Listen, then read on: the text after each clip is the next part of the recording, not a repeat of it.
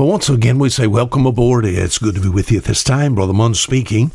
Our program here called A Fisherman's Five Minute Look at the Book. Hey, it's been good being with you this week.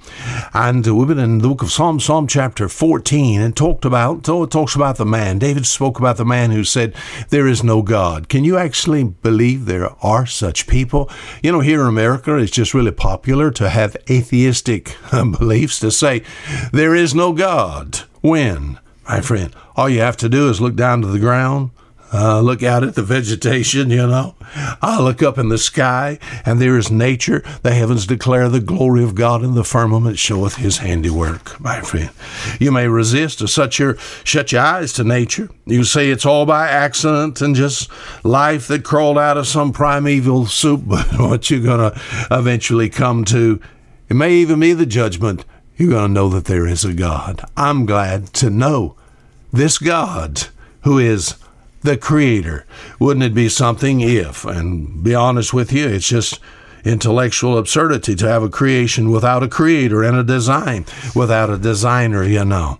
You also can look at human history. We've seen this week. How can I know there's a God? My friend, just nature. How do you know there's a God? Human history. You go way back to the beginning, there's God. Up to where we are right now, there is a God in history. It does show the depravity of the human heart, but it shows how the merciful hand of God, you know, in man. Oh, there's this revelation of the being of God because we're made in his image and a responsibility to this God.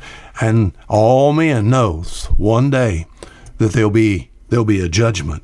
Oh, but we think about how do I know there's a God? Oh, in the Bible alone do we find the complete and final revelation of His works, His words, and His ways. The revelation of Scripture. The Bible presents man with fourfold revelation to God. First of all, in nature, oh, yes, you got God all around him. In providence, you've got God beyond him. In the law, you got a God that's against him. But in grace, you have a God that's for him and in him.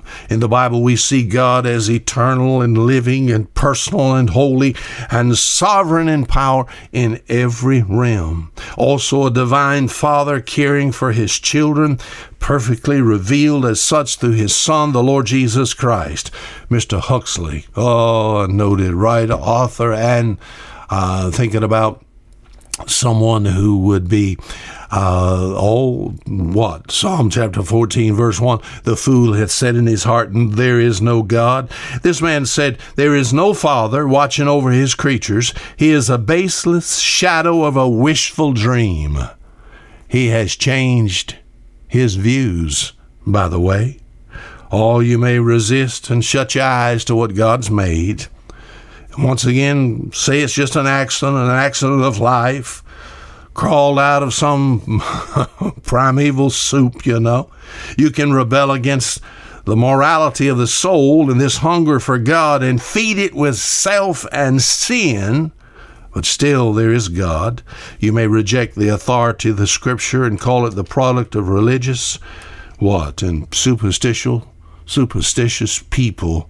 But my friend, there is a God. Be still and know there is a God.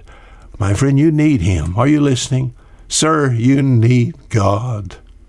Sir, as far as God is concerned, uh, you we think about uh, uh, needing Him. I need Him for forgiveness of sin. I need Him for that wonderful life in the future that comes through a belief in His Son, the Lord Jesus Christ.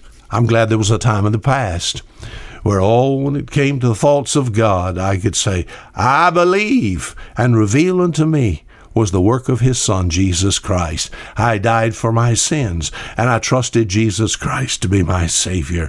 All the blood that was shed there at Calvary, all powerful enough to save all of lost mankind. I'm glad I was one of those that was described as being mankind. It's good to be saved. I'm glad I can identify myself with the godly, not the godless. I don't want to be those. Belief see results in behavior. Does your behavior prove there is a God? Are you listening? You know?